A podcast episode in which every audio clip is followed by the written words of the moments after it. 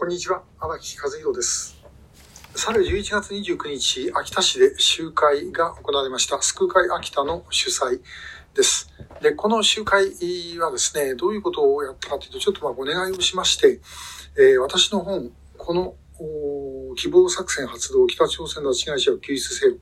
えーこれ、まあ小説なんですけども、これの一部をですね、えー再現をしてみるというシミュレーション。そして、この拉致がどういうふうに行われたのかということについて、えー議論をしていくというものでした。で、えー私の本の中で言うと37ページになるんですけども、えーまあ主人公、金正彦がですね、えー被害者、田浦久子を拉致をするというシーンです。で、えーちょっとそこだけ、あの、切り取った動画をですね、見ていただきたいと思いますんで、えーちょっとご覧ください。久子さん偶然だね。中山先生に聞いたけど引っ越すんだって。なんか寂しいな。私も寂しいです。またキムさんの北朝鮮の話聞きたいな。今度帰ってきた時にまた事務所に寄ればいい。次回は朝鮮料理の美味しいのを用意しよう。嬉しい約束ですよ。ところで今お店を探していたんだけど高橋さんという洋品屋さんを知らないかな高橋さんならこっちですよその先の角をもと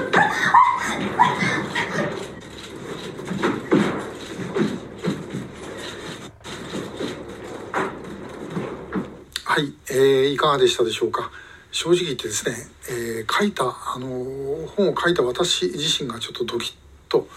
おした、あそういうシーンです。で、えーまあ、この拉致というのはどういうふうに行われているかということについては今までも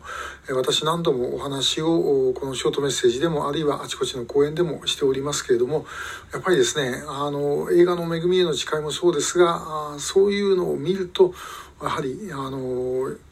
まあ、実感というかですねそういうものが湧いてくるのではないだろうかなというふうに思いました。本当にですねあの突然襲われたらばもう誰だって全く何もできません、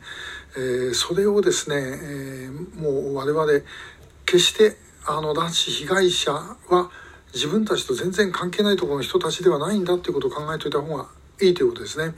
あの我々だってそうなった可能性はある。まあ私の場合は北朝鮮の悪口言って歩いてるわけですから、まあそれやられるっていうのはしょうがないかもしれません。じゃなくて全く何の関係もない人。これはもう横田めぐみさんでももちろんそうですけども全く北朝鮮と何の関係もない人がやられるというところがこの問題です。で、えー相手の国はあのもう必要だとあればもういくらでもこれから先もやるでしょう。それから私たちを、まあ、私たちの家族を皆さんの家族を守っていくためにはやはり被害者を取り返すということが絶対に必要だということです。取り返さないで放っておいたらですねあの日本っていうのはもういくらやっても大丈夫だということでまたやられるだろうと、まあ、実際そうやっても何十年間もやられてきたんですね。途中でですね北朝鮮に対して、えー何か強い意思表示をすることができていればもうこれだけでもですね北朝鮮は手を出せなくなっていたと思います。でも日本はあの例えば今朝鮮総連の本部だって、えーあんなでかいものがですね靖国神社のすぐ横にいまだに残っているもうとっくに破産して更地になってなければいけないものがですね、えー残されているとこれは日本側が要は北朝鮮との交渉の材料に使おうと思って残しているということですよね。えーもう全てがそういうことで、えー我々、えー事態をおかしくしてきたということです。えーあのこのシミュレーションのシーンというものがまた皆さんあるいは皆さんのご家族に降りかかったりすることがないようにするためにもおぜひ